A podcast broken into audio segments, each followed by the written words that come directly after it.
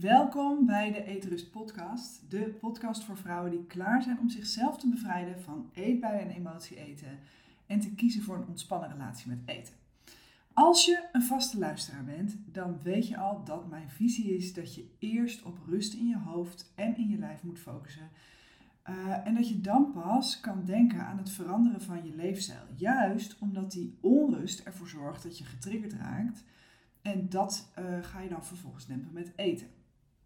Nou, in deze aflevering geef ik antwoord op een vraag die ik kreeg via Instagram. En ik ben altijd heel blij met dat soort vragen, omdat dat ervoor zorgt dat ik heel goed kan inspelen op wat er leeft onder mijn volgers.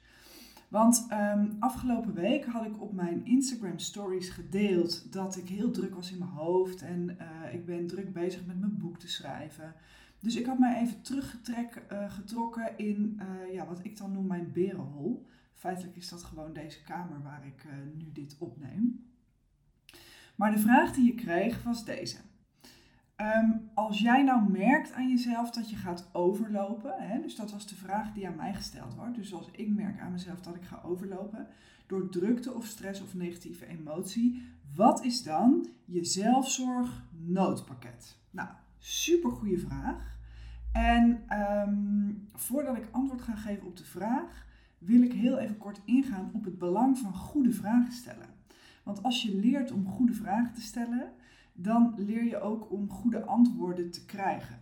En goede vragen stellen geldt niet alleen uh, voor vragen aan anderen, maar vooral goede vragen stellen aan jezelf. Zodat je weet van waar gaat het echt over.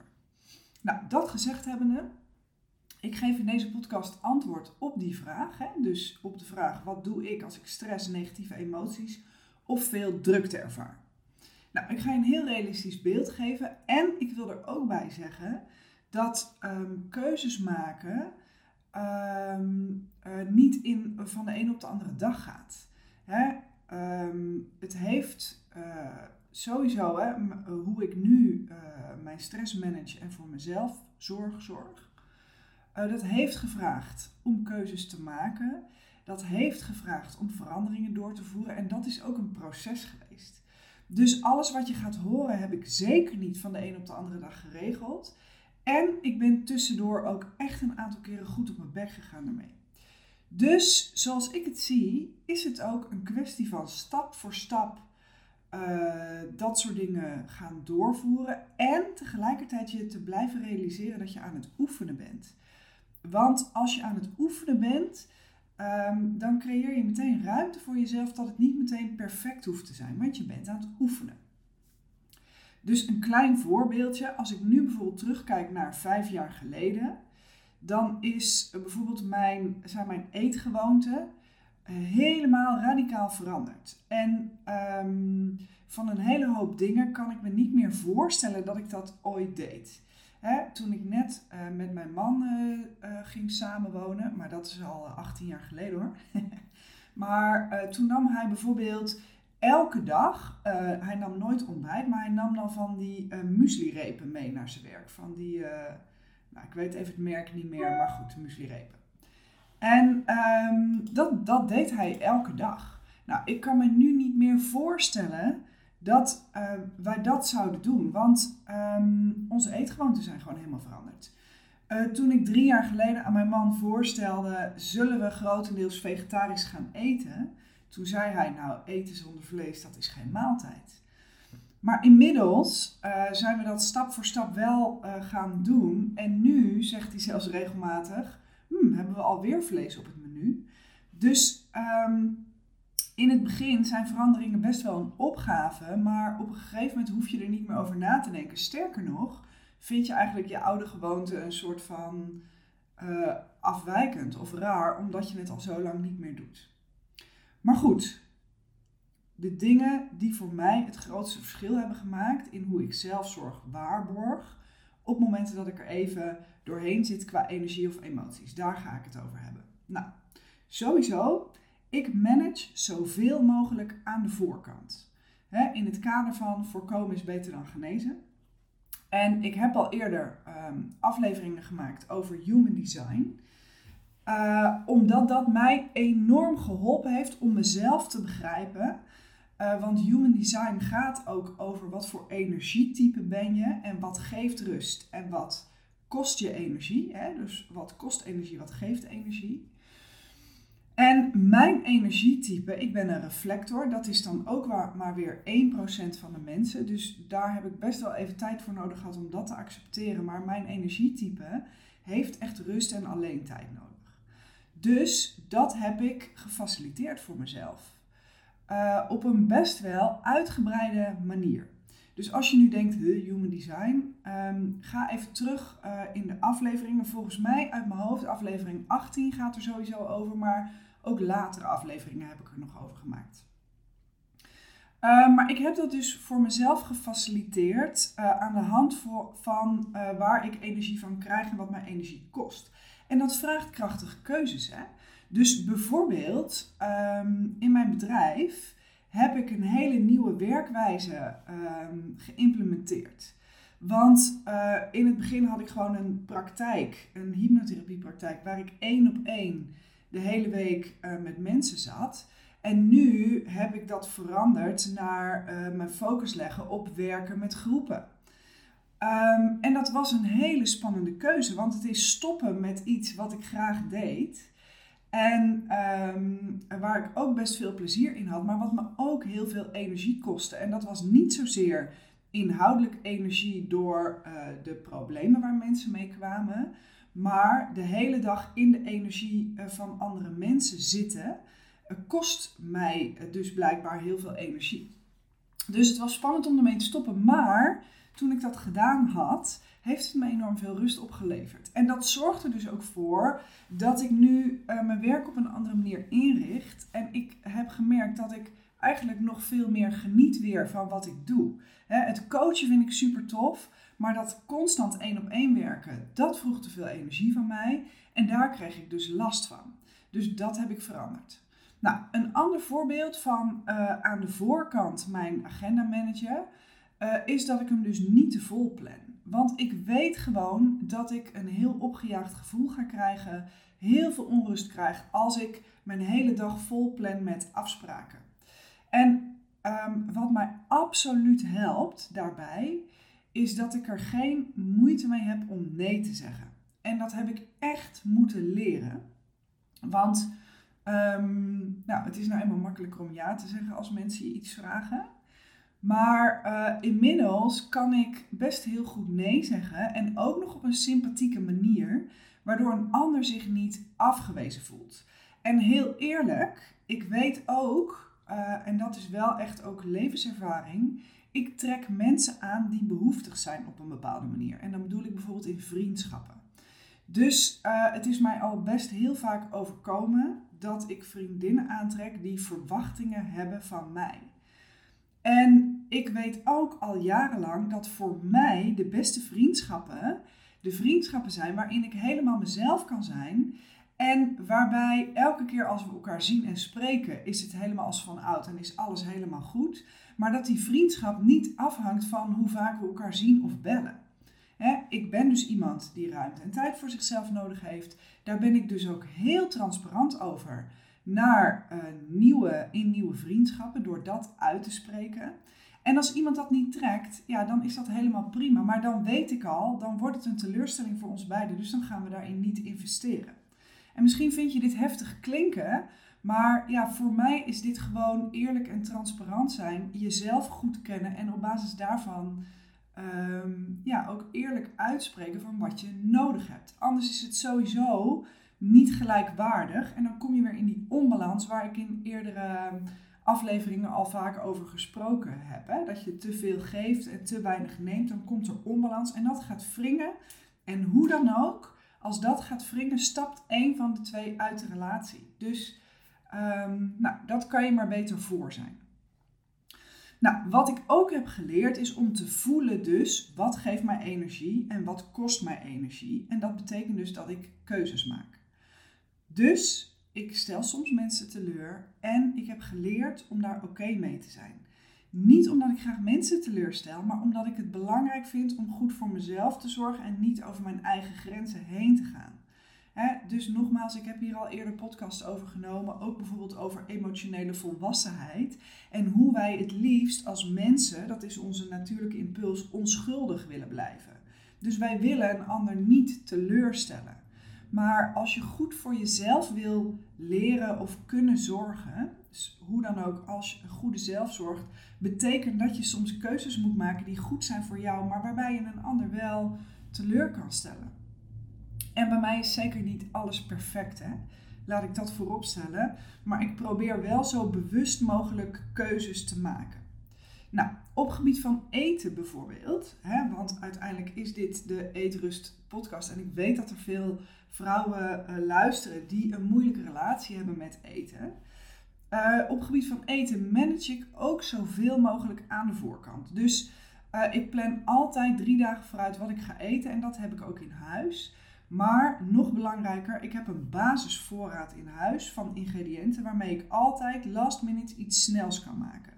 En dat is meestal een houdbare voorraad. En dan moet je weten, ik hou niet van gedoe. En uh, ook niet van uitgebreid koken. Dus uh, voor mij moet wat ik maak in de keuken binnen een half uur klaar zijn.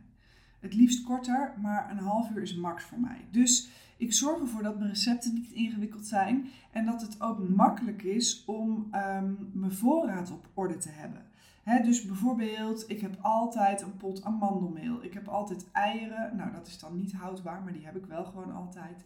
Ik heb lijnzaad, kokosmeel, maar bijvoorbeeld ook altijd wortels, uien en courgette in huis en tomatensaus, omdat je daar gewoon alle kanten mee op kan.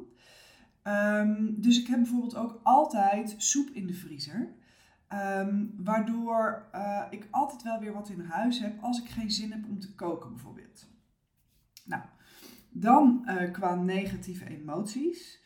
Um, deels manage ik dat ook aan de voorkant. En uh, daarmee bedoel ik, ik ben gestopt met het nieuws kijken.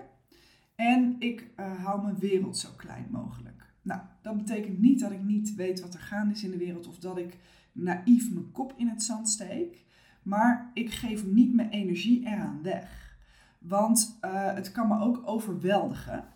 En wat mij helpt is uh, om mijn wereld zo klein mogelijk te houden. En wat ik daarmee bedoel is, ik focus me op de dingen waar ik invloed op heb. Dus dat is zorgen dat we gezond eten, dat we onze supplementen nemen, dat we dingen doen uh, waar we ons goed bij voelen, waar we blij van worden als gezin.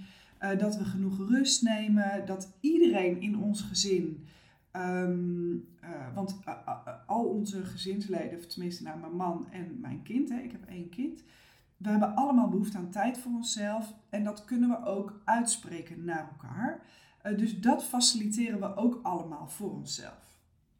Nou, en vanuit het moederschap heb ik bijvoorbeeld echt moeten leren om los te laten. Dat het niet allemaal op mijn manier hoeft. Vind ik niet altijd makkelijk hoor, zeg ik erbij. Um, maar kinderen kunnen meer dan je denkt. Je moet ze het alleen wel laten doen. En soms doe ik het ook gewoon uh, in mijn broek. Maar um, uh, ik ben zelf als kind, uh, met name aan vaderskant, in een glazen doosje met roze watten gestopt. En daar word je ook een heel bang mens van. En bovendien geloof ik ook dat ik dien mijn kind niet door hem overal weg te houden en alles voor hem weg te vegen op zijn pad. Dus ik ben ook geen hotelmoeder die alles doet. Benjamin die is elf. Die ruimt zelf de schone was op. Die ruimt zelf zijn schooltas uit. die zet zijn bekers en zijn, ehm, zijn broodbak in de vaatwasser. zijn taak is om één keer per dag de hond uit te laten. hij maakt zelf zijn brood. En niet omdat ik dat niet voor hem kan doen of wil doen, maar hij leert er niks van als ik het blijf doen. dus uh, ja, nou, dat. Een ander ding over negatieve emoties. Ik kan uh, zelf ook echt momenten hebben dat ik een soort wegdwarrel in mijn eigen modderpoel. dan neemt mijn bullshit radar gewoon de leiding over. En dan, uh, ik kan soms echt denken, wat doe ik hier? Wie zit er nou op mij te wachten? Wat kan ik nou eigenlijk? Dus als je dacht bij de coach met therapeutische achtergrond zoals ik, is alles in de bovenkamer helemaal op orde. Nou, dat is niet zo. Ik ben ook gewoon een mens en ik heb ook gewoon nog mijn belemmerende bullshit overtuigingen.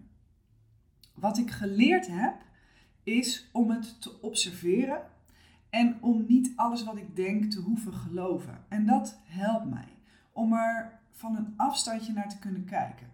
En mijn ervaring is inmiddels dat ik gewoon de volgende dag ineens weer kan denken: ik kan de hele wereld aan. Dus ehm, het lukt steeds beter om die momenten er te laten zijn.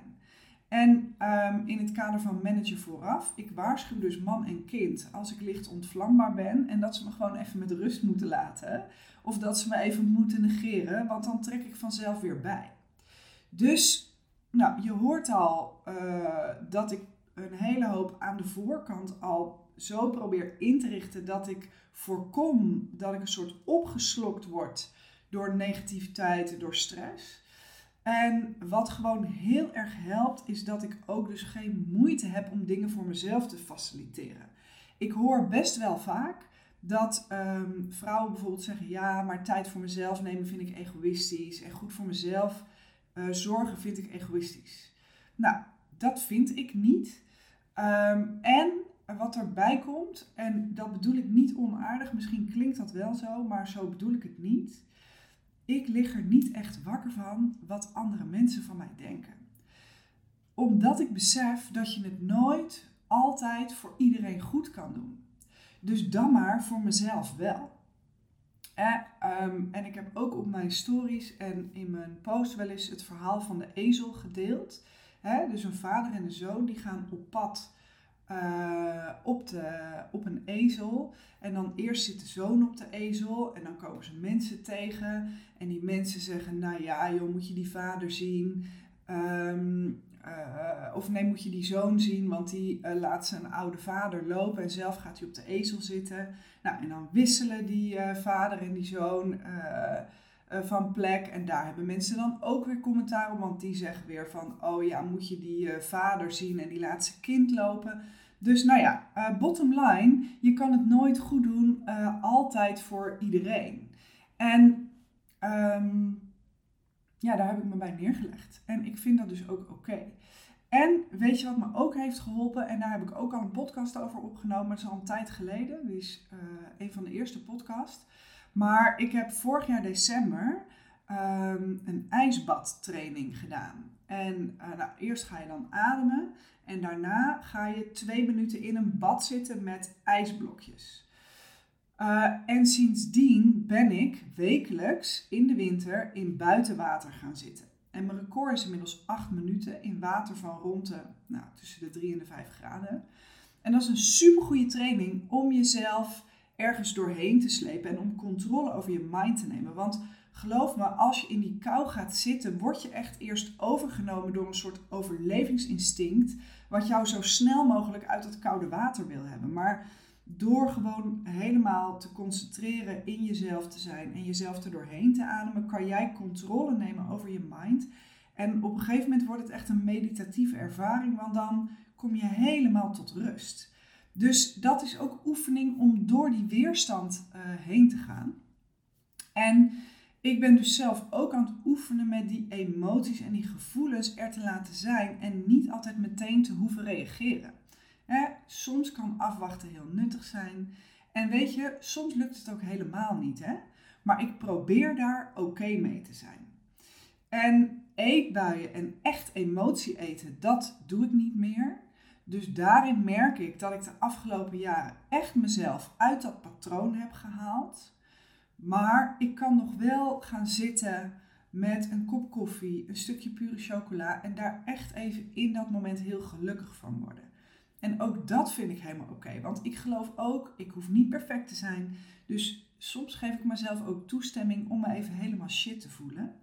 En ehm, ja, dan is dat even wat het is.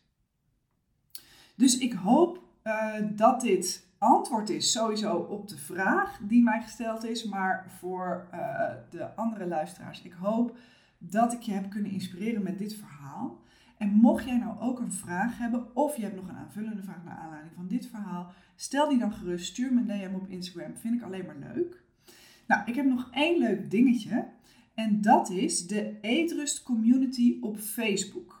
Die heb ik weer nieuw leven ingeblazen. Dat wil zeggen, het was eerst een besloten groep voor uh, alleen de mensen die bij een betaald programma zaten. Maar ik heb hem nu openbaar gemaakt als Eetrust Community. Um, voor iedereen. Dus het is echt een community van gelijkgestemde vrouwen. Die dus um, klaar zijn om zichzelf te bevrijden van die eetbui en emotie eten. En die tips, inspiratie willen over een ontspannen relatie met eten. Maar natuurlijk uh, vooral met zichzelf. Hè? Want ik benader eetgedrag als een symptoom waarvan je de oorzaak moet aanpakken als je daadwerkelijk blijvend resultaat wil. Dus dat gaat over aan de slag gaan met je stressoren en je emotionele en systemische triggers. En in die community deel ik een hele hoop inspiratie en kennis. En als je lid wordt, vraag ik jou als deelnemer om hetzelfde te doen. Hè? Dus om vragen te stellen, te reageren op anderen en ook je uh, persoonlijke overwinningen, maar ook je struggles te delen, zodat we met elkaar een actieve, ondersteunende eetrust community creëren. Dus spreek dat je aan, meld je aan. Ik zal de link delen in de omschrijving van deze aflevering. Dan zien we elkaar daar. Oké? Zorg goed voor jezelf.